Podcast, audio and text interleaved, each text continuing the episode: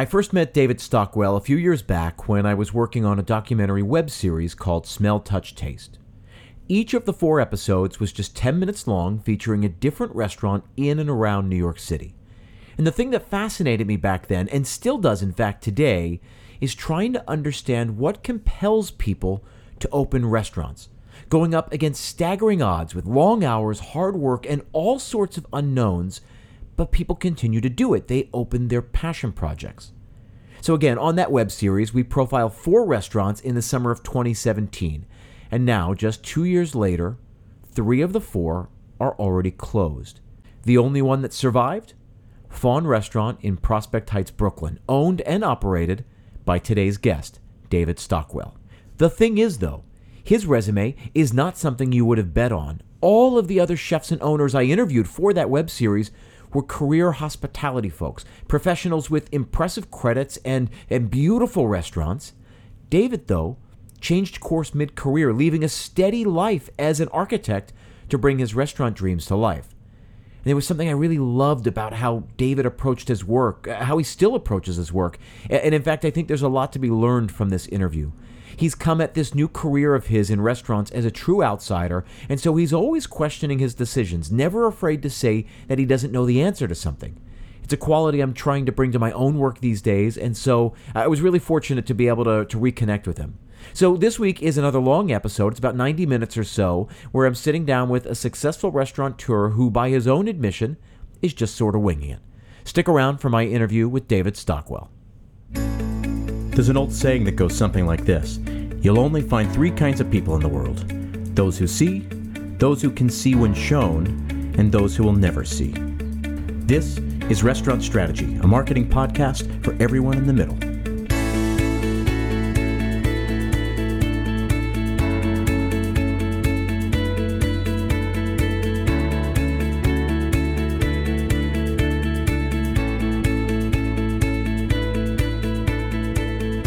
Hey everyone, thanks for tuning in. My name is Chip Close, and this is Restaurant Strategy, a weekly marketing podcast dedicated entirely to the restaurant industry.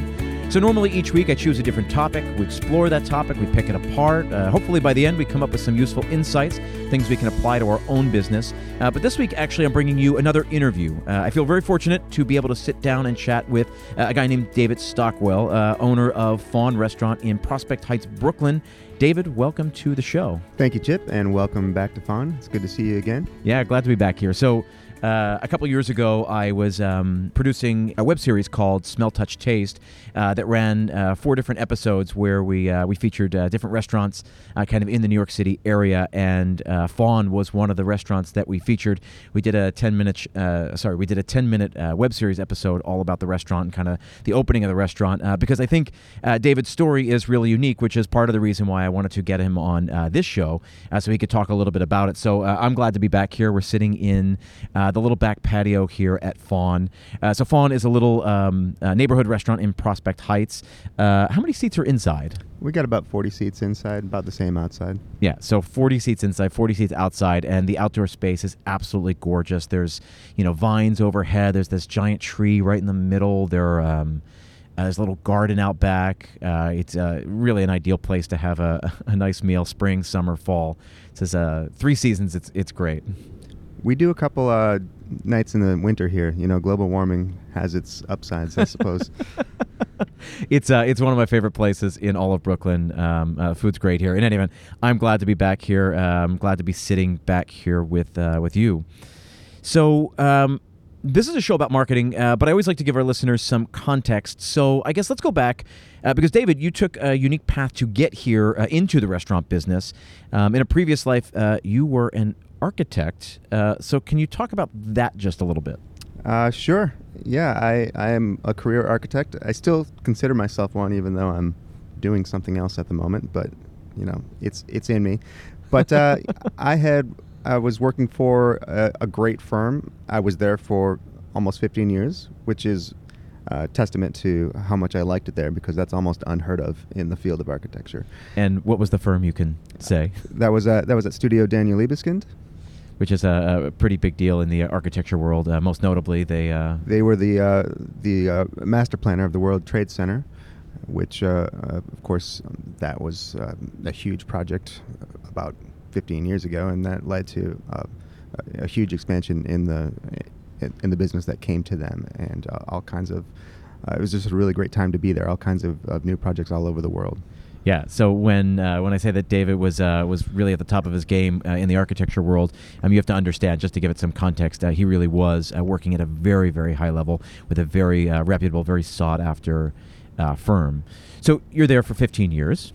I was. Yeah. I was a senior associate and got to work on stuff all over the world. I got to go present projects in Belgrade or Los Angeles or Las Vegas. We were all over the place, and I was really fortunate. I got to work on some really avant-garde, outrageous stuff. Daniel is known for his kind of irreverent design strategies and his buildings that make people scratch their head in wonder sometimes, which, to me, that's the most interesting thing you can do is kind of confound people with your work a little bit, but also still more importantly make them feel at home and comforted and inspired by the space. Yeah, not dissimilar to what we aspire to do in the restaurant industry. So you're there for 15 years, and then you suddenly switch gears and became a restaurateur. Talk to me about that transition. So where did the itch come from? How long was it itching before you decided to scratch it? And talk a little bit about that transition, if you can. Sure. Well, the itch, I think, was planted probably when I was a kid, just growing up with my the Italian side of my family, and just the amount of attention they put into putting on a family meal. My mom's dad was a really good cook. My mom was a good cook. And, they kind of just by osmosis, that interest in that, the quality of that event that you put on for people, it just went into me. And I have, from a very young age, always took an interest in cooking with my mom. And I was the one who went away to college while everyone else was making ramen noodles. I'm having dinner parties and reading recipe books and trying to put on some sort of impressive display all the time. It was a release for me, and I had a good friend of mine who I also went to architecture school with, both undergrad and graduate school, and he had a similar thing. He's coming from a Chinese family, and his mother was always putting on impressive multi-course meals at his home. He grew up here in Brooklyn, and we together kind of amped each other up. We put on big dinner parties. We talked about how we were going to have a design firm and a restaurant all in the same building someday. So this was a germinating concept from a very young age. He still lives down the street, but he's already been in and out of the food industry. And I don't know if he's coming back, but he comes into the restaurant a lot. It does tend to chew people up and spit them back out if you're not careful.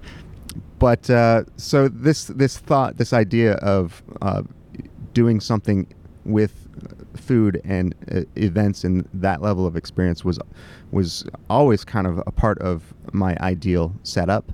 I went into architecture, also a huge passion of mine, and that had to be kind of number one for a long time to take that career seriously.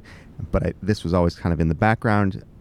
After a while, you were sort of comfortable in our neighborhood. I'm starting to look around. I see restaurant spaces come up for rent. I peek in there. I talk to the realtor just to kind of poke around for information and daydream a little bit. I had been doing that for 10 years before I actually took a serious step in this direction. Wow, I don't think I ever realized that it was that long you were, half-heartedly poking around at spaces. Yeah, it's almost just a sort of backhanded hobby just to sit there and dream a little bit. I didn't really take myself seriously with that thought. It was more just for fun, to give myself something to daydream about. That's funny because looking at vacant spaces isn't everybody's idea of fun, but that was a little side a side hobby for you. Absolutely, yeah. I mean, it's also a great way to just kind of get a peek into the guts of buildings that you normally don't ever get to see. And as an architect, you're interested in that stuff. Yeah, that makes a lot of sense as you put it that way. So it's itching for a while. Then what was the What was the event, or was there a single event, or, you know, how did it culminate into you actually, you know, biting the bullet? Interestingly enough, what happened is my wife and I had a baby girl. This was back in 2013, so 6 years ago. She's now in first grade, all grown up. All grown up in first grade, which is somehow, that's how these Brooklyn kids are, it seems like. But it seems like in some ways the worst time to start thinking more seriously about upheaving your life and your career and going into something that you're going to have to devote 8 days a week. It just seems illogical, and it was, because when I really started getting into this particular project that became Faun, she was about 2 years old, and I cherished every moment that I could spend with her. Didn't want to cut into that, and so that made me second guess rocking the boat at all. But I had also I felt like I had simultaneously reached a point where I just for creative inspiration, I knew I needed to make a change at some point. Yeah. I had been working for the Libeskinds for 15 years, and I loved working with them. 15 years is a long time, and I just got to that point where I needed my own kind of creative expression to do something radically different, just for my own development, my own ideas. And then I started to think about it in terms of, here I have my 2-year-old girl, and she's starting to get to be an age where she really understands what's going on around her. And I kind of wanted her to see her daddy do something that was really hard. And even though I knew I had to make sacrifices, that despite the fact that I knew it would take away some time that I could spend with her, at least in the near term, I thought about that process of her witnessing at a young age one of her parents making a choice, despite how hard it was, to follow your dream anyway, and really see the struggle. Yeah. And, hopefully come out the other side with a beautiful thing that you worked so hard to create that is here. And I thought the positive influence that could come with her observing that could be, the thing that makes it all worth it. And we sacrifice a little bit of time. I'm extra tired all the time, maybe a little too grumpy sometimes because I'm not sleeping enough. But, she got to see me build something, and I hope that she takes that as an idea that you can do things even though they're hard. Yeah, I think it's really interesting. I think about this a lot because I think just in 2 generations, I think kind of like the American lifestyle has changed pretty drastically. I mean, my dad is, coming up to retirement age, but he's worked for 2 companies his entire career. And I remember when he switched companies halfway through his career, it was like a really big deal. But now you're talking about changing not only companies, but careers, entire, directions. And I think more and more that's happening, and we keep hearing about the gig economy, that people are doing multiple things at once. I certainly partake in that. I do a lot of different things in my life, not just hosting the podcast and working in restaurants, but I'm a food photographer and a writer and things like that. And I think to pass that on to your daughter, I've had similar thoughts like that, because I have my son who's 4 now. And I do think about that. What do I want him to take away from what I do, and what are the values that I want to instill in him? But just in a couple of generations, just how drastically that's changed. That the thing that makes you really interesting as a guest for the podcast, the fact that you did change careers so drastically, seems crazy, but at the same time doesn't seem that crazy. I think more and more people are going to be doing it, and I think our kids are going to have a whole different way of looking at career. Sure, and I think that there's overlap in what I'm doing now and the architecture world. I mean, there are a lot of different ways to be an architect, but this is about creating an experience in a space for people to come out feeling positive. This is not so far off from what we did in the studio. That my day-to-day involves a lot more getting my hands dirty. I do a lot of plumbing. I've had to learn all sorts of different skills. Home ownership and business ownership. Exactly. Which, in some ways, I personally, I like working with my hands. That was always an interesting part of architecture. I studied architecture at a time where there was actually more hand drawing and hand model making going on. And in some ways, there was an abrupt change that happened not long after I studied in school, or even during that time. Everything was going digital. Kids in school now, I'm pretty sure most of them don't ever learn how to draw by hand. I know, because I do sit in on some reviews at universities around, and I see what they're doing, and you know, it's a different skill they're learning. I actually, one of the things I liked about architecture was the use of your hands and building things and making things. That was, you know, using your body to do things.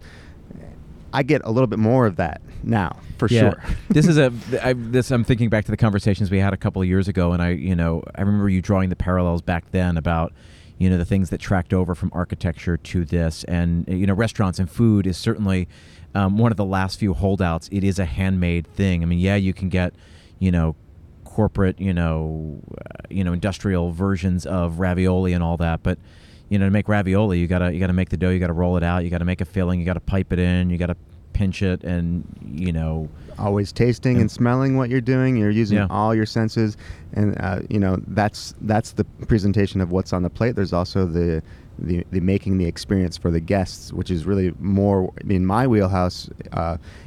Getting the lighting right, getting the sound right, being a warm person, and making sure your staff is extending that, and just kind of creating this familial, home-like place where people can experience that kind of warmth. Yeah, so let's stick a pin in that for 1 second, because this gets to the heart of what I really want to talk about. And I think, because you're talking about hospitality, and what's interesting is that you didn't come from a quote-unquote hospitality background. You didn't make your way up in the restaurants, but you've intuited that. But before we do that, I want to talk a little bit about the restaurant, because if people don't live here in New York City and don't live here in Brooklyn, I want to give them some context so that they know a little bit more. So we're in the Prospect Heights neighborhood of Brooklyn. We're on Vanderbilt, which is kind of a whole string of different like cafes and restaurants and shops and all of that. Talk to me about Faun. Tell the people, the listeners at home who don't know the restaurant, tell them what it is. And sure. About it. Faun, I've always imagined being a kind of extension of people's home space. It's intentionally very much a neighborhood restaurant. That's what we set out to be. Of course, we want it to be a destination for people to come to as well. But we always envisioned creating a bar, creating a patio, creating these places where people in the neighborhood could come, see each other over and over again, get to know us, and really create these very comforting spaces that allow people to kind of expand, especially when you think about our patio, expand into a kind of backyard that I think people in the city dream of having. Some people move out of the city so that they can have it in their own backyard, but the people that live here, by and large, they don't have this kind of space as part of their home. That's what we're here to be, and then to provide that kind of home cooking by somebody who's really creative and brings all sorts of dimensions. So I'm not gonna say we're doing exactly what people should be expected to do at home. We'll ferment things and stir sauces for days and days and days to create what's on your plate. But the idea is to really create this idea of coming to as a guest to a dinner party at a good friend's house where you can feel comfortable and know that they are taking care of you, having a good time, and they just want they want you to be there. Right. And this restaurant is very homey. It is very comfortable. It's warm. You come in, it's this tiny little room when you first walk in. The bar's got, 6 seats, 8 seats? Yes, depending on how tightly we want to squeeze them in. Yeah, it's this like tiny little bar, but the bartender's, like the MC, conducting business, hosting, the crowd there. There's a couple tables up front. You have to walk then past the kitchen, which is tiny. It's amazing they put out the kind of quality of food that they do out of this tiny kitchen, which fits 2, maybe 3 people. Well, we pack 4 on that little line on a Friday or Saturday. That's crazy. They don't move around. They just stand in place. They just stand there. I've watched them. I've watched them during service, and it's a feat that they don't stab each other or cut each other. It's really, really tight, but they execute food at a very high level out of there. Then you come into the little back room. And there's another 6 tables, 8 tables back there, and then you come out here to the back patio, which again, this is where we're sitting now, and it is the It is the most beautiful patio out here. It's so comfortable. But it's a comfortable restaurant, and the food is really warm. It's delicious. It's not overly finicky. They're doing some cool stuff, but still delivering food the kind of food you want from a neighborhood restaurant. So that's Faun. So tell me about the name. Talk about the name for a little bit. Well, Faun is a mythical beast from Roman lore. It's actually an extension of the Greek character of Pan, or the satyr. Faun is similarly a half goat, half boy that wanders the wilderness, kind of right outside of the towns. So the Romans imagined this little being being part guide for people lost in the wilderness, but also part trickster. A lot of mischief, a lot of wine drinking and music. You always see this character with the flutes that he blows into.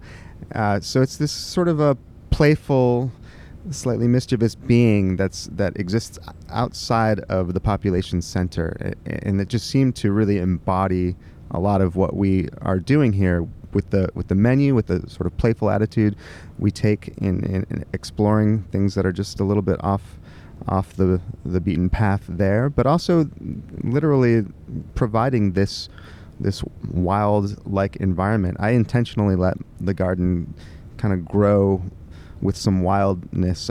It's not completely pruned and full of topiary. It actually, you want it to feel like you're kind of stepping into a relative wilderness, and we amp that up as much as possible. And it's interesting to watch now, because the restaurant's a few years old, and watching how things have kind of become overgrown, and it's taken on a whole life of its own out here in the back patio. It feels it still feels covered, because again there are these vines that run overhead and this tree that runs right in the center. It's now, the branches are up and over your heads as you're sitting here.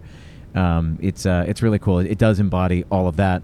The listeners out there who have been following the podcast for a while know that I live here in Brooklyn, and so it perhaps comes as no surprise that a bunch of the interviews here on the show are with restaurateurs and chefs based here. But what I love about Brooklyn is that it's a bunch of different neighborhoods, right? The communities are distinct, and then so are the restaurants that then serve the communities. And all of that to say, I think a lot of the lessons from these interviews are applicable not just to other restaurant owners in urban markets, but I think to small towns and suburbs, really anywhere. Talk about this neighborhood and why did you land on this? Was it just because you found the space, or did you start zeroing in on this neighborhood? Can you remember back? I can. I actually didn't pass through this neighborhood that much, even though it's only about a mile from where I live. It just so happens that it wasn't really on my path to where I was going in my daily life. I came here sometimes maybe to meet some friends for a drink at Weather Up, which was just down the street, one of the early kind of cool spots on this particular strip. It's a strip that in my observation of it, had made several attempts over the past 12 or 15 years to bring some ambition to the nightlife and things going on here. Something, a layer above all the bodegas and hair salons and stuff that has existed here for a long time. And it's like this neighborhood that should, in some way, have sort of sped up and grown up along with some of these other strips like Fifth Avenue in Park Slope or Smith Street in Carroll Gardens. You have these, all of the parts. It's centrally located. It's leads right up to the opening of Prospect Park and the Brooklyn Museum and the Brooklyn Library. It's connected with access. It has all these elements, and for some reason this strip, I think, for so long had some trouble just sort of picking up and becoming the commercial vibrant strip that I think it could be and should be. And that's right. You scratch your head and wonder why. I didn't think too much about it seriously until one of the other spaces I was looking at much closer to home in Park Slope I was in the process of even putting a bid on a lease on a space. It was taken by somebody else before we could put ink to paper. And you say, oh, shucks, okay, that one got away. But interestingly enough, the realtor for that one said, hey, I think I got a space somewhere else, slightly different neighborhood. It's in Prospect Heights. I actually am more bullish on that neighborhood than here, so I wouldn't sweat it too much, but come and take a look at this. Right. And, you know, with a heavy dose of skepticism, I said, okay, yeah, I'll go check out what you got. And it was a space that had all of the elements of in the space itself that I was looking for, much better suited for this garden concept that I was thinking about. And then I started looking at the neighborhood, wondering what's going on here. And of course, you see there's all sorts of development happening on Atlantic and Vanderbilt with the whole Pacific Park project going on there. You start to understand, you put the pieces together, say, hey, there's huge amounts of population that are still moving in here over, you know, from starting 5 years ago and going into the next 15 years, and just seeing how centrally located it is, I started to get convinced that, hey, this is really now, with all of this investment going on around this neighborhood and in the neighborhood, this is the time where this is going to start moving. Yep. And you know, on that, I think that was a correct bet. Yeah, I mean, I think that's obvious. I mean, you guys opened right around the same time that Olmsted opened. So Olmsted is kind of across the street and down a block. Listeners may know that. The chef there is a guy named Greg Backstrom, and it was, you know, on every top 10 list and really kind of anchored, you know, the new development here. And now they have a second restaurant, which is right down the street from you guys. Yep. A place called Maison Yaki. La Lou is right up the street, right? That's Joe Campanelli's place. Yeah, after Fausto came on Flatbush, not too far away. Yep, and Fausto's right over on Flatbush, right around the corner. So it's this neighborhood that, you know, always had these little, like, neighborhood restaurants and, like you said, bodegas and, you know, little shops and all. And now you're starting to see a lot of that turn over and become more serious restaurants. We've got some, you know, really great bakeries now on this strip. And, you know, we got the ice cream place. And, you know, a bunch of these restaurants. And so it is cool to see. I mean, your bet, I think you were largely right about that. It's definitely, this whole strip is changing over just in the matter of a few years. Yeah, I am always imagined, because of the big triumphal arch at the entry to Prospect Park, I kind of half-jokingly always said, well, then Vanderbilt should be the Champs-Élysées, leading right up to the triumphal arch there. And let's, you know, one block at one building at a time, we can turn it into that in time, level. Right? In time. You know, we always love this. So my wife and I moved to Brooklyn 5 years ago, and so, you know, we're not native Brooklynites, and we were slowly, you know, exploring the different neighborhoods and all that, and this just happens to be off our subway line, which is how we had discovered it. Fausto, which is the restaurant on Flatbush, used to be a place called Franny's. Franny's was much beloved here in the neighborhood, and my favorite too. It was pretty great. It was this, you know, kind of really great pasta and pizza place with a cool wine list. It was very comfortable. You could bring your kids and not feel bad if they were screaming, because all the other kids were screaming. But that place closed. Fausto took it over. But that's how we had kind of discovered this whole neighborhood, Faun being one of the restaurants that we just kind of had wandered into one day, which is how David and I met many, many months ago. I'm also happy to say that I've got a good handful of the people that were working at Franny's over here at Faun now. I'm sure. Listen, it doesn't surprise me. What year did you guys open again? Remind me. We opened in 2016. 2016, so now it's three, almost 4 years. 3 years and a couple of months that we're open now. Yeah, that's amazing. For most places, don't make it past the year, and you guys are now here 3 years, and it seems to be a meaningful little bit of a mark to make that 3 year point. Yeah, it is. It's not easy yet, or will it ever be? Probably not, but. You know, you build up a certain amount of organic growth that happens slowly over time, and you know that you've got your locals that love you, and that, you know, I've met a ton of great people that I know by on a first name basis around here. It's one of the best things about doing a project like this. Yeah, for sure. And those people are here. They're not going anywhere, and that you've been able to build that up over 3 years' time, it gives you a foundation that is really hard, a hard point to get to, but it is really helpful to know that they're there. That I want to get to because regulars, I always talk about how, breaking down marketing into a couple different phases, compartmentalizing it. It's, how do you attract new diners?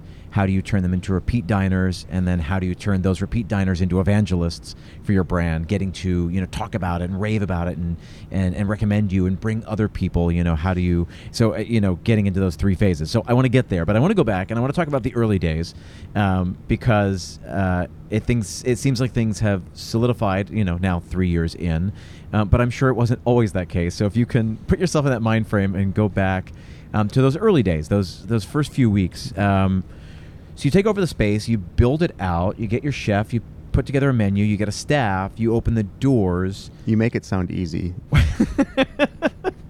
You just do these things and then boom, restaurant open. Because most of the people who listen to this podcast are all restaurant owners. They've gone through that and nobody wants, it's like going back to Nam. Nobody wants to talk about what happened. So yeah, so you got the space, you built it out. It was great. You found a chef, you built a menu and you opened the doors. Sure. Well, and that was all very easy. I think anybody who has opened a restaurant understands this truth. You're going to take twice as long as you thought it would take to get the doors open, and it's going to take you twice as long as you thought it would take to find efficiency once you're open and bring in enough volume to actually start even just breaking even on a weekly basis. So you end up automatically in this impossible situation. You're paying the carrying costs on a space for longer than you thought. You spent more on the renovation than you thought you would. You are way further into debt than you thought you would be when you open, and yet you are, okay, we're going to open the doors. We're going to start making money to start to correct this situation. Well, guess what?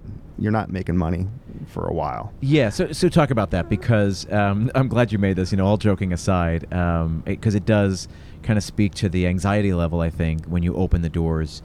I always say, and I've said this on this podcast before, I think a lot of restaurant owners get in trouble because I think they do this Field of Dreams thing, right, where they say, if we build it, they will come. I built it. I opened the doors. Well, surely they will come. And I think largely that turns out not to be the case unless you do something about it. So talk to me about those early days. Mounting debt, it takes all this extra time. You do open your doors. What were those first few weeks like? The first few weeks were euphoric, I would have to say. That's when, it's a lot of chaos, but for us, we happened to, I think with a couple of strokes of luck, happened to step into some pretty good PR before we opened.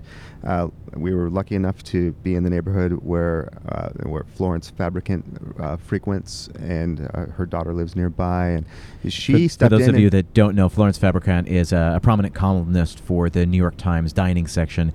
She has a column every week called Off the Menu, and she's always talking about kind of the industry, who's moving where, what new openings we've got going on, where's this chef going, where's that chef going. So Florence Fabricant is who David's talking about. And she just happened upon us while we were building the space out. I never put the brown paper over the windows because I actually wanted people to look in. I wanted to see them. I waved to them and get to know them. So I didn't. I said, we got nothing to hide here. Let's build interest by leaving the glass clear. Yeah, it's interesting. Propping the door open. Let them step in and ask us what's going on.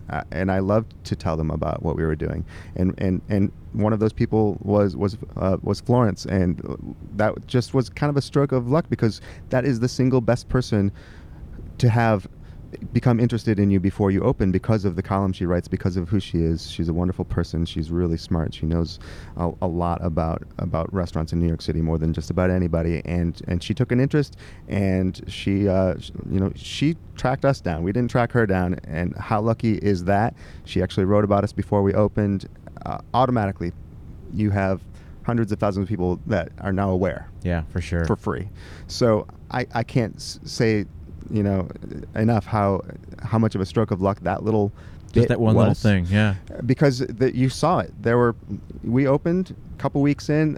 We had people here that I'm sure wouldn't have known about us otherwise. Right. And that was a crazy couple of weeks, maybe even a month and a half or so, where it was hard to get a reservation on a weekend night, and it almost made it look like, okay, we did it. We did it, yeah. We built it, and they came. But, you know, it takes a couple of cycles, weeks and months to go by to start to understand how your finances are actually operating in this business that just opened. And you start to see very quickly, even though we had this kind of rush of interest and pretty decent volume, you're so inefficient in those early days, just trying to overstaffed to make sure everyone's getting their needs met. It's so important, you know, anybody in this industry knows, to make a good first impression. It's expensive to make a good first impression. Yeah, it is. And you quickly have to kind of wake up from this sort of honeymoon phase and realize, look, we are spending way too much to put the service on that we're doing. People are loving it. That's great. This is unsustainable. Right. What are we going to do? And then also, we opened in late summer, and winter is around the corner, and that was a hard pill to swallow, because it's, you know, January is a hard month in Brooklyn for a restaurant. Well, January is hard for most places, certainly in the city, and certainly with a patio like this, you know, and half your seats are outside. Not a lot of New Yorkers are sitting outside in January. No, none of them are even going outside of their apartment. That's really seamless. Exactly. And you know, that's one of our challenges. We are not set up in you know, spiritually or even geometrically to send a lot of to go orders out the door. Our space is small, it's intimate. We only have our one little front door. Our bar and front seating area is right there. If that door is busting open with a guy in a parka coming in out of the snow to collect to-go bags every 10 minutes, that's going to blow open the dining experience that we're trying so hard to create. So we made a decision. We're not going to do that. Yeah, for sure. Which is kind of a bold decision now. Yeah, because it's how a lot of restaurants get through the winter. But we are so protective over that experience of the guest that I just didn't want to blow that up. And I think that speaks to a good point. This is like a marketing point that I'm always trying to make, which is that, you know, knowing your audience, you know, figuring out who your audience is also helps you figure out who your audience is not. And so just by cutting out, you know, a certain demographic or a certain group, saying, nope, that's not our audience. We're not going to cater to the people who just want to eat at home. We're catering to the kind of people who want to come here and get taken care of in our home. I think that's bold, and I would venture a guess to say that that's probably helped you in the long run, because it doesn't muddy the water. You can be really clear about the kind of place you are, you know, what product you're offering, what experience. Sure. And, you know, pastas are one of our mainstays on our menu, and in my opinion, pasta does not travel well. It's a food that should be eaten right after it hits the table. Otherwise, the quality just turns into something else. It's not just pasta. It's pretty much everything that we put out. I shudder to think what kind of condition it would be in 35 minutes later when someone's sitting on their couch eating it. Yeah. Okay, so let's say the first 4 to 6 weeks you open your doors and the Florence Fabricant effect has packed the room. But it's not sustainable, it's not profitable, because you're staffed up and you're just trying to make a good first impression. So then what did you shuffle? You then got the staff, the labor in line. What did you shift after that? Well, you have to attack this thing in so many fronts, but... Yeah, let's get into it, because that's the beauty of this podcast, is that we don't have to skate over. We can get into the nitty gritty. This is not for, you know, the general audience. This is for other people like you, other restaurant owners. Let's get into it. Sure. Well, it became quickly obvious to me that I wasn't anytime soon going to be stepping out of this space anytime between 7 in the morning and 2 a.m. I needed to be there, both you know, providing another set of hands to get stuff done, because you just have to. You know, I couldn't afford a lot of management help off the front. And here I am. I have to learn it all myself, because I'm not in this industry. I knew what I was doing when I was building the space out, but now I'm just learning what to do now that we got the door open, because I'm not a restaurant guy. I had to figure that out day by day. I'm here, you know, like I said, 14, 16, 18 hours a day sometimes to not overspend in staff, but B, I need to figure it all out. So I am tirelessly doing little bits of everything. And, you know, then I have to start taking the hatchet to the roster of staffers, because I can't afford all of them coming in, especially once we start to shrink into winter. And, you know, we realize, well, look, we got to cut it down to just this skeleton crew of people that are all working too hard to make this happen in a way that we can get through this winter. Right. And I had to beg and plead for a little bit more investment from people to get through that. You right. know, you can't underestimate how necessary it is to have some help along the way if you're going to do this. You know, you need to try to save up more than you thought you needed, but you know, you got to have some people in line that are going to have your back if needed. And I also am lucky enough that my wife. She kept her day job, and she right. has been able, thankfully, to help us make our way through our own personal family expenses while this upstart is happening. Again, totally not possible without that. Doesn't happen in a vacuum. Doesn't happen alone. It takes a village, for sure. So, you know, in a lot of this stuff that I'm talking about, figuring out how to become more efficient with your staff costs, I'm still doing it. We're surviving, and here we are, and that's great in and of itself. But I feel like this is still a process, and we haven't figured it all out. We still need to grow a little bit. A lot in some ways, and we still need to find efficiencies to really bring it all together.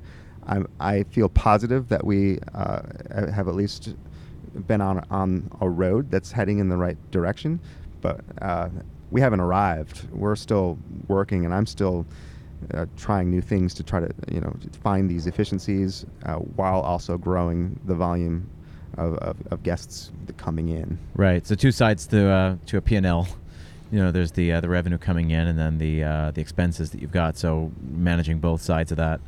That's how you make a profitable restaurant. Sure. And, you know, I think everybody who works in New York City in this industry knows, everyone who works on the restaurant ownership side knows staff costs are extremely high here. That's You're seeing different restaurant models pop up in response to that, models that involve way fewer staff to put it out. It's absolutely true. It's not a coincidence. On one hand, I fully support legislation that increases the minimums that people are making. It's not an easy place to live. I support everybody making more and more money.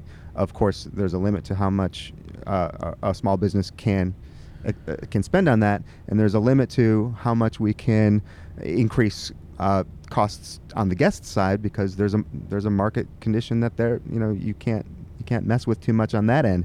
So you have to really get creative. That's the interesting thing now, because as the minimum wage here in New York has gone up again this past year, and this past year has been very, very hard on restaurants to maintain that. And again, like David said, it's good, everybody making a living wage and all of that. New York City is not an easy place to live. But then what happens is that some of those costs get passed on to the customer. They have to.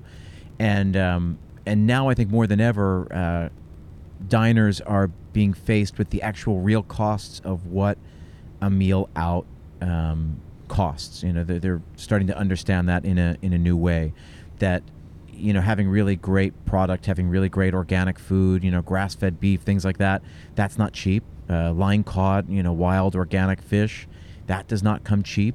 These things are all handcrafted, handmade, and delivered. And the same thing is true with staff, right? It takes staff to make the food, cook the food, prep the food, wash the dishes. And it takes staff to serve and clear and make your drink and all of that. I think, like I said, I think this past year diners are being faced with the realities of that.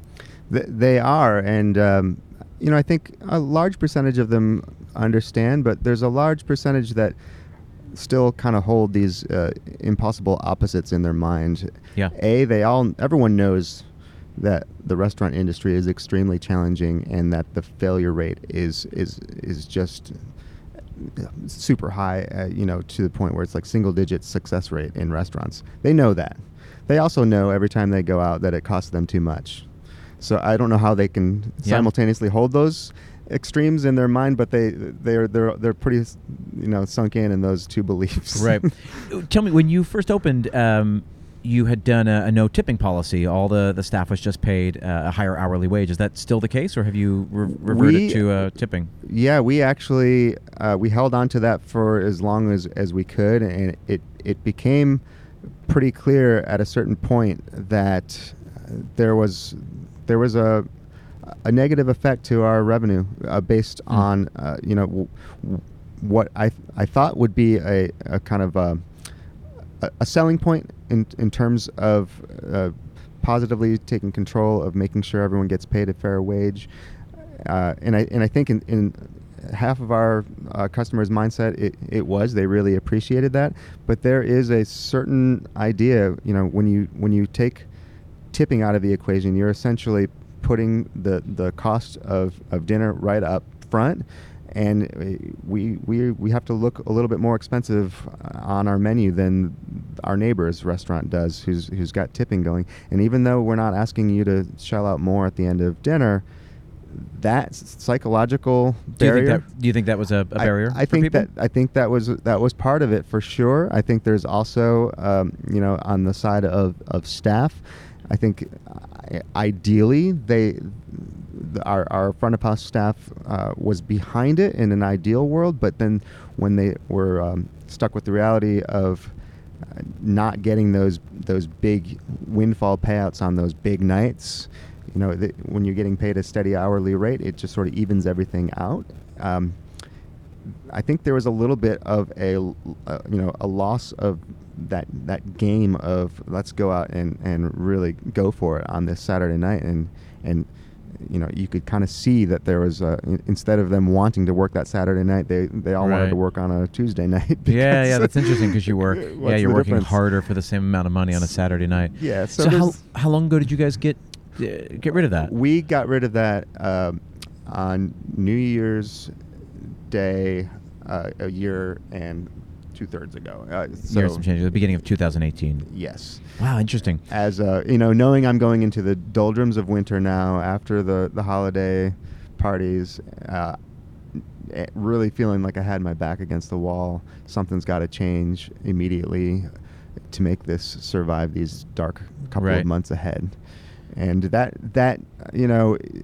it's always hard to really know what the cause and effect of anything is, but I do feel like that did loosen things up and make it a little bit easier to get through than it was the previous winter. Just talking about dollars and cents running the business. Yeah, it really took easier payroll. I assume payroll was less. It's just a different calculation. What was interesting was that I did see that our overall revenue wasn't actually that much less.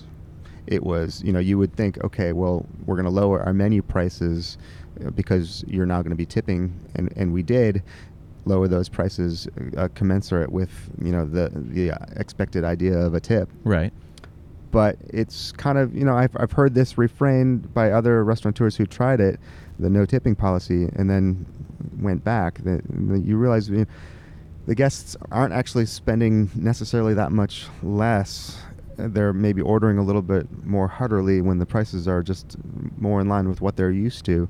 They don't stop and think about it and stop themselves from ordering that second glass of wine as much. Right. So in a way, a lot of people were telling me this along the way, after it became kind of obvious to more than just us. A lot of people tried it around the time we were doing it. Yep, I remember.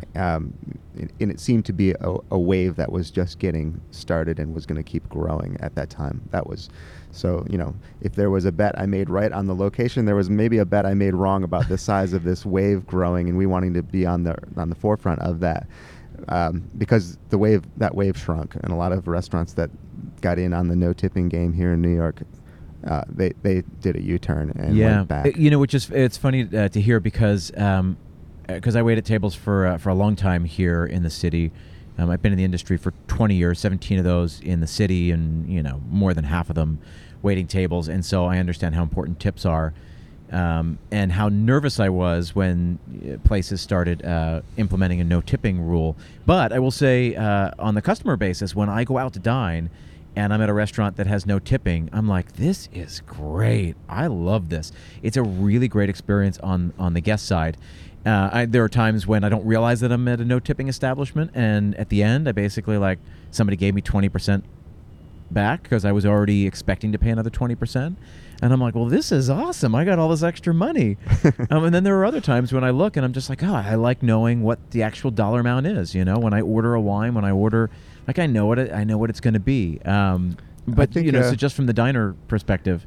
Yeah, I think that's just my experience. I think you're in a relative minority, and I can recognize that with that. And we did have a lot of diners that would claim their appreciation for it, and that was great to hear. But we also had plenty of diners that came in and just constructive criticism, vocalized how much they liked the tip system. Yep. It gave them some sort of idea of a way to reward good service, and it gave them a feeling of control over the situation. American diners love that control. Yes. They like to be able to be judge and jury at the end of a meal and say, this service was good, it is worth this much, and no, this service was not, which is a very strange thing. There's nothing else in the world. There's no other service you receive, no other product you receive in the world where you have that kind of control, and I think that's why American diners are holding on to it. I do think that in time, tipping will go away in this country. I think it's just an inevitability. When, I have no idea, and I certainly, as you're testifying to the challenges of it, but it's interesting. So, okay, so you did away with the tipping or the no tipping. People now can, you lowered the prices and people can now tip. Let's talk then about those couple of years then. After the 6 weeks, as you start getting in here, you're now 3 years in and you've gotten all of these regulars now, people in the neighborhood, people who come back once a week, once every couple weeks, and that provides kind of the foundation for your absolutely covers, right? One of the things I like to talk about here on the show is, I just like to kind of simplify things, and I always try to compartmentalize it because, marketing can sound really like big and fancy and like use all these different kind of big words, but really it just comes down to finding your audience, figuring out who wants your product. So you already know the product, right? It's this, comfortable, homey neighborhood restaurant in Prospect Heights, Brooklyn. How did you ever think about marketing? How did you find your audience? Or maybe if you didn't think about it in the beginning, now looking back on it with 2020, can you offer some insight, having gone through it? Sure. I mean, I think it's because I kind of thrust myself into this without knowing a whole lot about even general business strategy. I never went to business school, and I never really spent much time working in restaurants except for being a busser in high school, which I don't really count as much. But so I'm figuring out a lot of things and feeling pretty lucky that we kind of started off on a early wave that came from some lucky good PR. But that those things don't last. At a certain point, that first winter we went through, and people weren't coming in, it became apparent, even though money was non-existent to spend on anything. It became apparent we're going to have to find something to spend on a PR strategy just to increase the breadth of awareness. It was kind of an initial push to get the word out. So visibility. But yeah, I think because I knew just on these blocks in a very tight radius around us, that's where our core constituency was always going to be. And I also knew that there were a ton of these people because I would talk to them on the streets and tell them who we are. Oh, I had never heard of you. I've never seen. So, it became clear right away there is a huge target audience that doesn't know about us yet. That to me was a positive because that meant there's opportunity. Yep. Right here. These are our people. How do we find them? So there's that kind of geographically tight radius right here. And then there's also another mindset of what type of person that lives in New York City wants to come to this restaurant. And that's how you figure out who you're going to target that may be coming in from neighborhoods over or Manhattan, or even, if they're coming in to visit the city from somewhere else, will we get on a list of restaurants that they might be interested in coming to. So, you know, we with our with a PR company that we worked with early on, we worked with MS Creative. They were great. They go right into places like Eater, Infatuation, Grub Street. These local periodicals that are sort of really tuned into what's cool, what's hot, what are the foodies going to be interested in. So it was really important to get our name in front of these people. I think the most important thing is getting a PR team that's going to connect with the right people just to come in and experience your place so that they might have a good experience in order to write you up and get you on their lists. And that kind of worked for that first push. So that was your first push, you know. So the first thing you did then when you said, okay, we have to do something, was to hire the PR company to try and give you some visibility, to get you placed on sites like the Infatuation and Eater and Grub Street, to get you on, you know, top 10 places to go have brunch or top 10 new restaurants opening in Brooklyn or those kind of places. So that's what we're talking about. Absolutely. And you felt like that really moved the needle at that time? I think, you know, it's like I said, it's always impossible to say what caused what, but you know, once you get spoken of highly by a couple of these places, that's just going to direct another strong handful of people to at least come and give you a try. Now, I always take the approach when it comes to these things that you know, the most important thing for any business PR strategy is to provide a good product that people are going to want. It's one trick to get them in to try it. It's another trick to get them, A, to come back themselves, B, to tell their friends to come in. So you have to, first things first, provide that fantastic experience, take care of it, make sure it's consistent, and you're doing it every time someone comes in the door.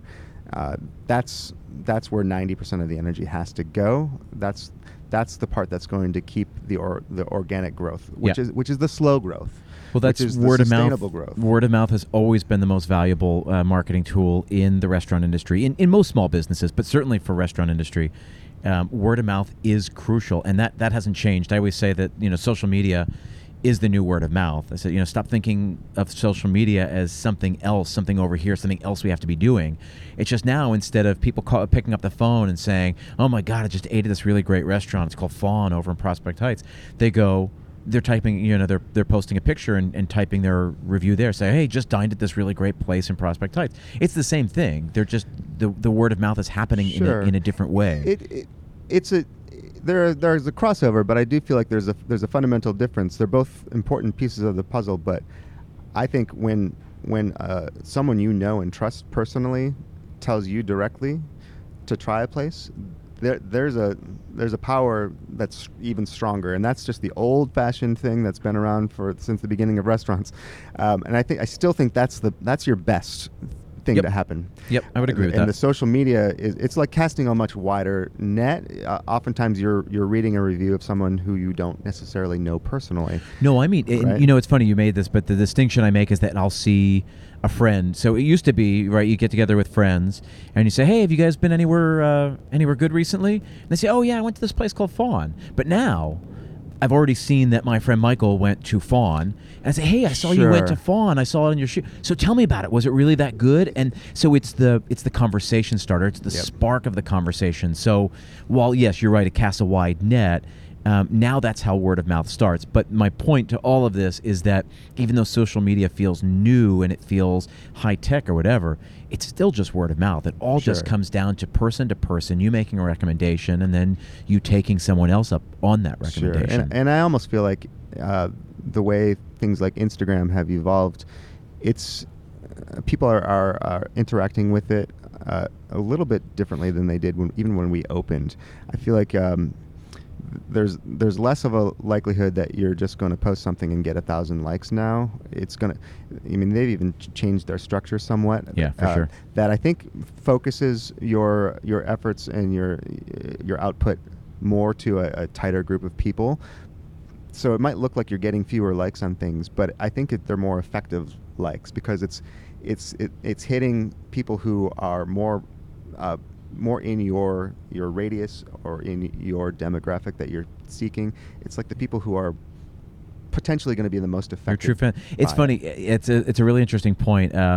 Seth Godin is a best-selling marketing author, and he's this like marketing guru, and he always talks about the smallest viable audience, right? Like find the smallest audience that wants exactly what you're creating, and just cater to them over and over and over again. There's a famous essay years ago a guy named Kevin Kelly wrote called A Thousand True Fans. Have you ever heard of it? I know Kevin Kelly. I didn't read that one. Oh, you've got to look at. So I'll link to this in the show notes, but it's called A Thousand True Fans. And it basically says, you know, you get 1,000 true fans to pay you X number of dollars a year, and you can make a good living. Like you don't need 1 million people to come into Faun.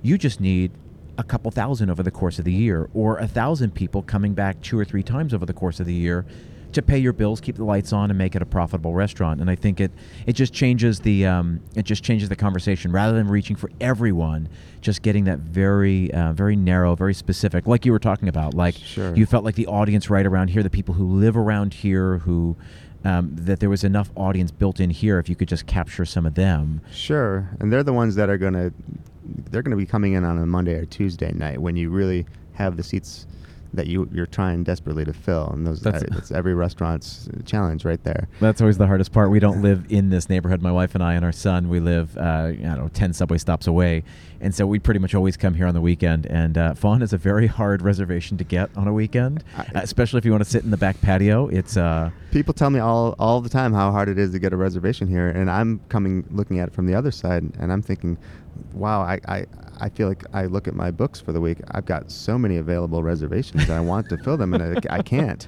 But, you know, from their perspective, they want to eat at 7:30 on a Friday night. Yeah, no, listen, there have been plenty of times because we eat early because, you know, kids got to be in bed early. My son's only 4, and it's even hard then. And then I have restaurateurs tell me, which I'm sure you're going to tell me next, like, oh, we always keep seats open. You should come by. Always call. Which is totally true, and so you should always try. If you're in Brooklyn and you want to check out Faun, you should do it, and just stop by. Just call ahead. The problem with us is that once we get to this neighborhood with a 4-year-old and we've gotten him all geared up for a restaurant, if we can't get into that restaurant, it's very hard to change his mind out of it. I know. Listen, I have a 6-year-old. I've been through the last 6 years of this too. The great thing about having a kid, I find when we go out to eat, is that we want to be there right when you open. Yeah.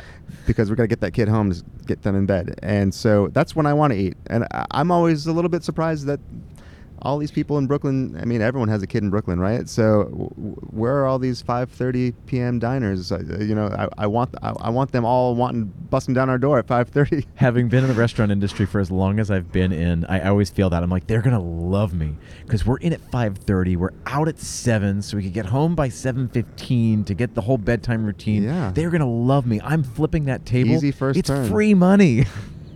Exactly. The other guest that I'm still looking for is someone who resembles me 10 years ago as a younger professional in New York City without children, who works relatively late into the night most nights, and I come back to my neighborhood and it's 9:30 and I want dinner.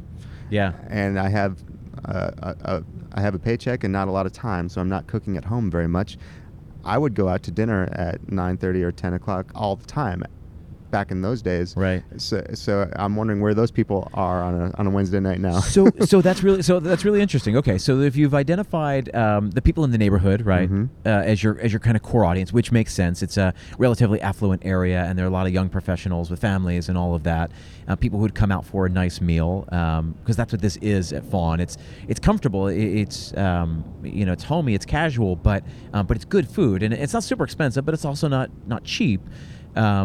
You know, you pay for the quality. So if that's your core audience, right, and you've been building that audience, and that audience has, you know, told other families and stuff like that, then is this now your new target? You're trying to figure out then how to build some of that late night, that after 8:30. Well, interestingly enough, I thought that was more part of our target when I opened. Right. I have I've come to terms with what I believe is a shift in the demographic in these neighborhoods around where I live here, where they grew up like me, and they haven't necessarily all moved out. They just grew up and had kids, and they have different habits when you have that lifestyle. Even if they have a decent financial footing.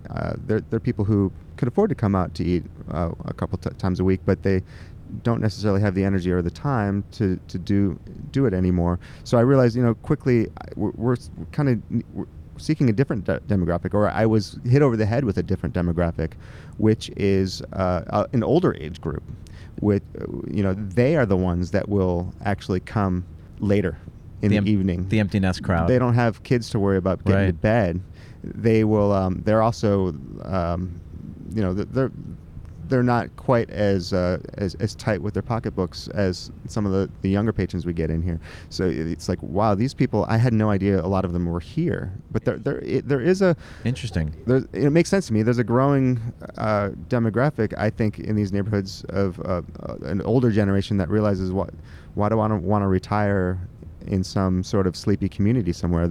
It's actually, I think, a perfect place to be. Right. You can, take an easy walk a couple blocks to the grocery store. You can move around. You're less likely to become sedentary when you're in a city that kind of promotes movement. Now you got the free time and all the culture around here. You can take advantage of it. Right. And these people, I kind of envisioned a different thing.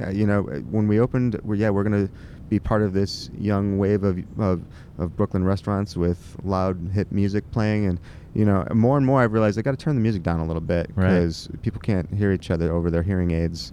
I've got to turn the lights up maybe a little bit because they're all pulling their flashlights out to read the menu. It's interesting. I mean, I think that's so much the learning curve of a lot of restaurateurs, certainly who have succeeded. You have to listen to your patrons. You have to stay open and make the changes or go in the direction that your patrons want you to go in, while still holding on to who you are and what you're trying to do. That's interesting. Yeah, well, you also, for me, I think the biggest piece of any PR strategy that we've always had is taking the time to personally get to know the people who come in the door. I do it as much as I possibly can. And moreover, you try to get people working here who have a natural ability to connect with people, because we're small, and that's one advantage that we can actually leverage here. When you're small, you have the same few staffers that people see when they come in time and time again. They can really get to know you. It's not going to be the same experience when you go to a larger 100-seat enterprise. Right. So we can take advantage of that and make that a special thing we can provide, and then it gives us the ability to really understand them. I hear a lot of honest opinions from the people I know, and sometimes they tell me what we're doing that they think is off, and that to me is gold. Yeah. Mostly they tell us what they think is great, and that's really nice to hear. But I'm really after their criticisms. I want to hear what was off about this, that, or the other thing. Nitpicky little details. I love it. Tell me what's wrong so that we know. Yeah, and then information is free. At the end of the day, you don't have to take their advice, but just listen to it, because every 1 out of every 10 you're going to go, oh, that's really insightful. That Absolutely. I hadn't thought about that. Or you're going to string it together with a criticism you heard the week before and say, that criticism didn't make sense, but now I hear this and I think they're related, and maybe we should make a change. I think staying humble, and I think the restaurant industry, if it's chewing you up right, will keep you humble, because just when you think you know what you're doing, it reminds you that you have no idea what you're doing. Oh yeah, I mean, you're dealing with people ultimately, either your guests or your staff. Yeah. And all of the inconsistencies and illogical everything that comes with that, you can't ever think that you just can predict what's going to happen. Every evening feels different from the last. Yeah, and you're not creative. I mean, I always talk about the product, right? Like what's the product you're offering? But the product you're offering is an experience. An experience isn't a ride you get on. It's not a roller coaster. You pay your money, you get on the roller coaster, and you go through the experience of that.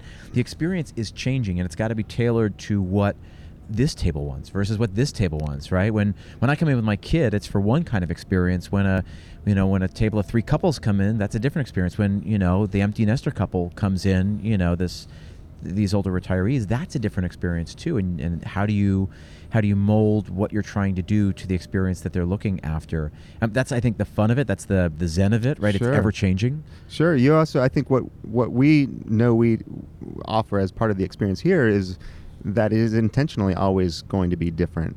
We have, like we said, we have a tiny kitchen. We can't put out a super long menu. What we can do is put out a short focused menu that's seasonally changing and changing a lot, and that keeps things fresh in its way, and that's a huge part of our strategy to keep the locals interested in coming back week after week, month after month, whatever their frequency is. They can take comfort in the fact that they're going to find something new, something different. They can also have a different experience. In a nice fall evening, you can dine on the patio. In the winter, you get cozy by the window and watch the snowfall through the candlelight. So it's a ever-changing thing, very much not like getting on the Cyclone that's going to be the same ride over and over and over again. Yep. It's what we are selling is that mystery, that unpredictability, that hopefully the only consistency is that it's going to be a quality experience. But who are you going to meet when you come here? What's on the menu tonight? What's the weather? Because it makes a difference in what this place feels like. Yeah, this you're absolutely right. Faun has a different identity in the spring than it does in the summer, in the fall, and as opposed to the winter.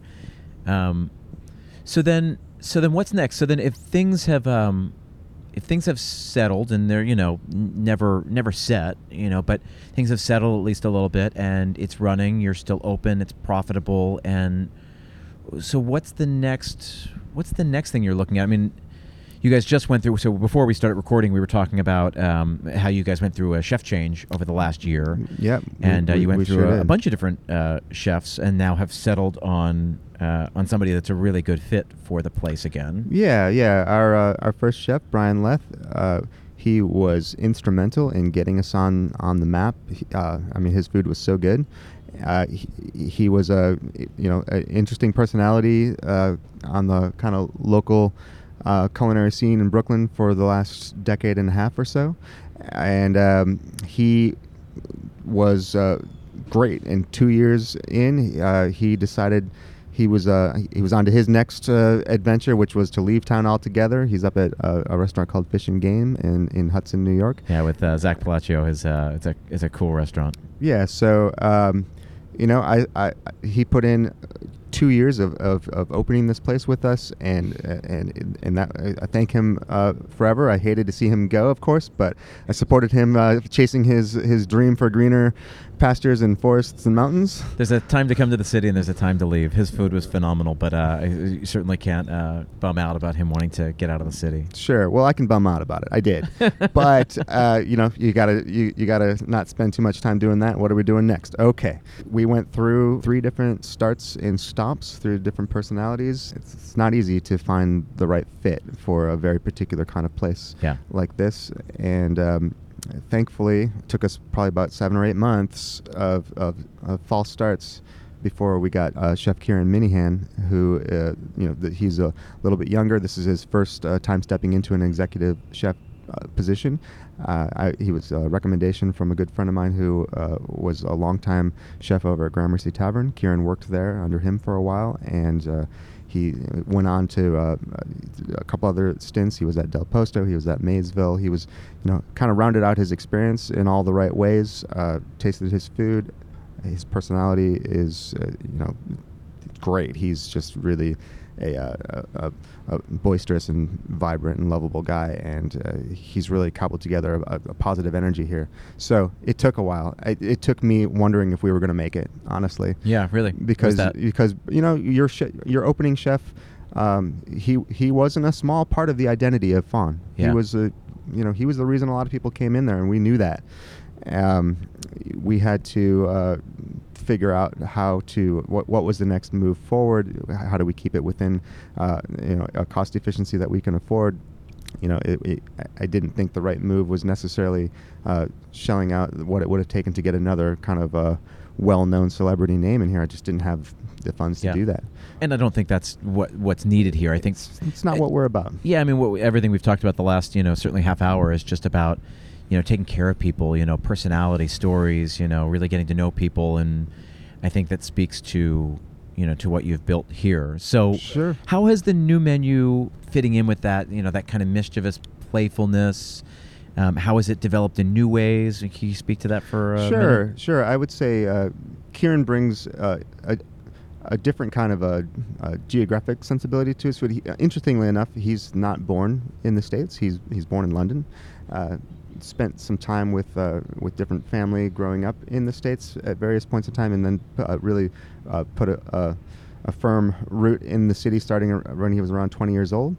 I think in the same way that the Rolling Stones come from Britain and really take a reverence to Southern American music and infuse that into what they're doing, he almost takes a more of this kind of soul of America sort of essence into his cooking.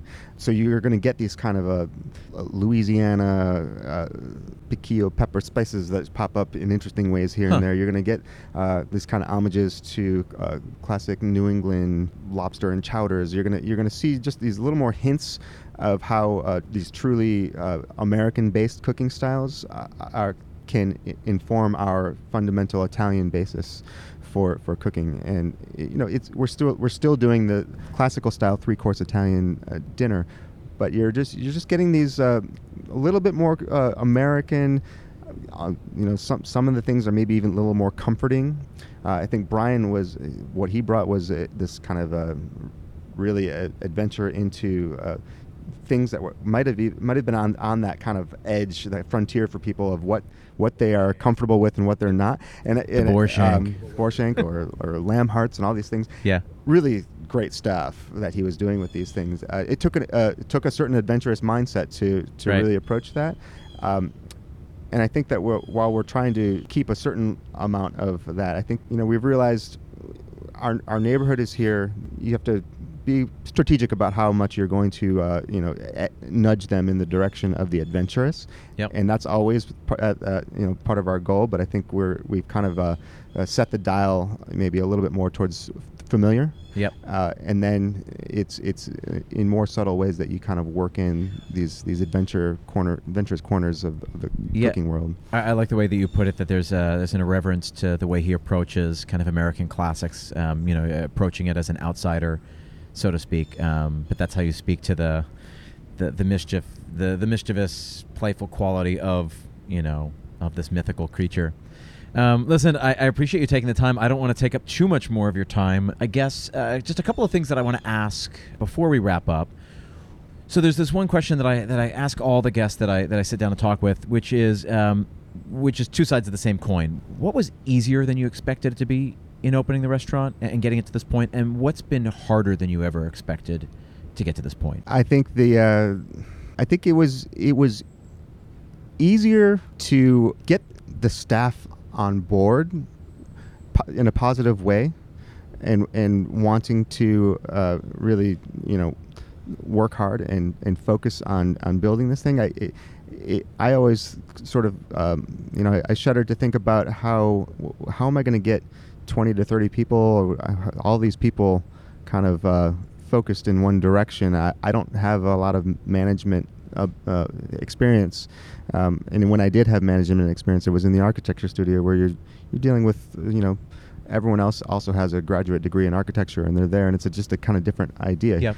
In a restaurant, you're managing a much more broad set of people that are coming from all sorts of different places.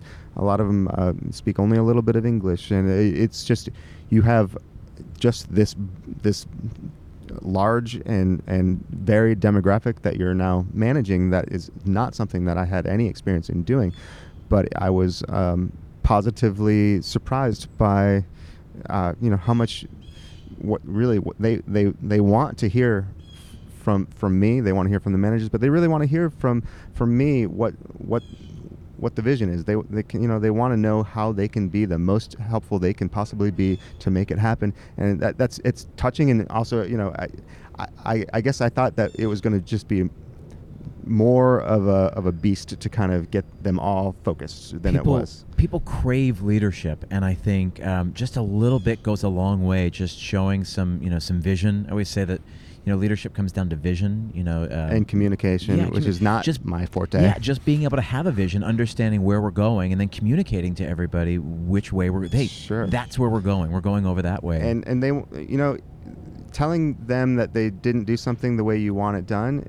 That was hard for me to do in the beginning, but then you start to realize, like, that shows them that you care And that to them is actually really important. That's that Danny Meyer principle, the salt shaker theory. You know, it's right. I feel like I talk about this all the time. It's just by you showing them, you know, the salt shaker theory is that, do you know, have you read the book Setting the Table? I do have that book at home, and I've read bits and pieces of it, but I don't know if I remember this. So Danny's big salt shaker theory is that, you know, everyone's always going to be trying to move the salt shaker off center. But if you know where it is, center is your, you know, your ideals, right? This is what we do. And salt shaker always goes here. And so when people move it, the guests are going to move it. The staff isn't going to put it in the right place. You just show them. It goes right back here. It goes right back here. Constant, gentle pressure, and just do it every day, little by little, just by showing that somebody cares enough to put it back on center. It shows your staff, oh, they care. They care enough, so I should care. It takes so little to just do the right thing, to put the salt shaker where it's supposed to go. Yeah, that's me with the dimmer switch on the lights. It's always something. Guys, it needs to be here. But you said yesterday it needed to be there. I'm like, that was at 6:30. Now it's 7:30, and the sun's a little bit lower. It needs to be here now, and it needs to change in another 30 minutes. Right.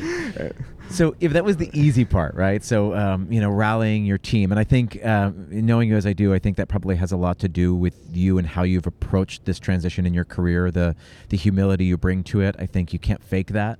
I think just by, you know, coming at people honest and open, and you know, and asking them to do things that you're certainly not asking them to do things that you're not willing to do yourself.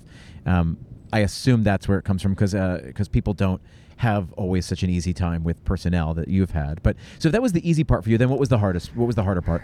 I mean, the thing you didn't expect. I think the hard part we touched on a little bit, but it also comes down to staff, and not because of the people themselves, but because of It is this beast of a cost that you are trying to figure out. How do I get this thing within reason relative to our revenue? You know, you go into this and you hear numbers like, well, your staff costs should be no more than 35% all in. I can't find a way to get close to that. It's just no matter what I try. You know, you try to cut staff, and then all of a sudden you're understaffed, and something's not getting done properly. And you know, it takes a certain amount of people to get what we do done. And I think I've especially realized there's a certain inefficiency baked into our model here. Having this great patio is a blessing and a curse, because it builds in this unknown. We don't know how big of a restaurant we are going to be from night to night. Right. You have to staff for the bigger scenario always, and then you make those cuts. Cut down, yeah. You know, those cuts don't always sit well with people. So there's this aspect of trying to, you know, keep the positivity and the staff all moving forward, which thankfully they're on board with doing. But you're trying to do, you know, keep it as efficient as possible while, you know, not breaking the bank. And as much as you want to give everyone a raise and pay them more and more and more, you know, the money just isn't there to do all these things. So that, I mean, that's the challenge. It's like, how do we find that efficiency? How do I do it in a way that doesn't completely drive me insane, because it was not sustainable for me personally to do everything until 2 a.m. every night. Right. I can't physically do that. So you know, you can for a time, but after a while it catches up to you. Yeah. Absolutely. So you know, that's always that's the part of this game. You know, like we were talking about, the major two-pronged strategy. You gotta build your business up, but you also have to keep costs in check. Getting food costs in check is one beast, but it's a lot more predictable because food products are what they are. They're not people that are constantly throwing curveballs in your direction. I love how your answer for the easiest was the people, and your answer for the hardest was the people. It's absolutely true, and it's not the people themselves. It's just the situation of staffing a restaurant in New York City. Right. It depends on people, and the fact that you want to take good care of these people is part of that challenge. They're not robots that you can just dial down their hours and not have an effect on their life. Right. You know, they have livelihoods. If I have to make cuts, they come to me and say that this can't work for them. They have rent to pay. Right. your heartstrings are being tugged at. Yeah. And I'm a feeling person. I really love my staff, and they know. And I think sometimes they use that to my disadvantage. It's hard for me to say no when someone says they need something. Yeah. And that's part of the hospitality. But sometimes you have to, and sometimes that's the hugely challenging part of it. Is like you're trying to provide the best for your guests and your staff, and sometimes those ends are not compatible. I love sitting here and talking with you because you came to the restaurant industry relatively late in life. You know, you've just been in it for the last 5 years, let's say, and yet you've already figured a lot of things out, and you've already made a lot of mistakes and course corrected to get them going in the right direction. I mean, you're obviously doing a lot of things right. It's always really refreshing to sit down and talk to you because of the way that you view hospitality and the industry and all that. So I thank you for taking the time, of course, to sit with me. I hope everybody listening in got a lot out of this conversation. I think, again, it's just one little neighborhood restaurant in Brooklyn, but I think the story can extrapolate out. I think there are a lot of lessons from Faun and David's experience here that can be applied no matter where you are. So I really appreciate you taking the time to share the story. Real quickly before I let you go, where can people find out more about you and the restaurant, and tell them where to go? Easiest thing to do is just check us out. We're at faun.nyc. That's FAUN.NYC. You see our menus posted there. We are on Instagram at faun.nyc. Easy to find us there. And we're here at 606 Vanderbilt in Prospect Heights, Brooklyn. Excellent. I appreciate you taking the time. Thank you so much. Thanks, everybody, for listening. We will see you. Thanks, Chip. Great to talk to you. Humble and curious, David is an all-around good guy, and I'm glad he's finding success with his gem of a restaurant. If you're in the New York City area, go pop in, introduce yourself, grab a bite, and tell them you listened to the interview. That's how community happens. That's how community is built. Real people in real life connecting over the dinner table. This week's assignment is the same as your continuing education. I want you to read Kevin Kelly's essay, A Thousand True Fans. We talked about it earlier in the episode. Again, there's a link in the show notes. It'll take you just 5 or 10 minutes to read, and I promise you, if you're reading it right, it's going to change the way you look at the world. In fact, we're going to spend an entire episode on the topic in just a few weeks, so this is going to put you in a good position for that conversation. As always, I want to thank you for giving me your time and attention. We all have very busy lives, and with so many great podcasts out there, please know it means the world to me that you chose to listen to this one. If you haven't done so already, hit the subscribe button, and if you have a minute to go, drop us a rating or a review. Please do it, especially on Apple Podcasts and on Stitcher. It really helps boost us in our category. Until next time, I'll see you.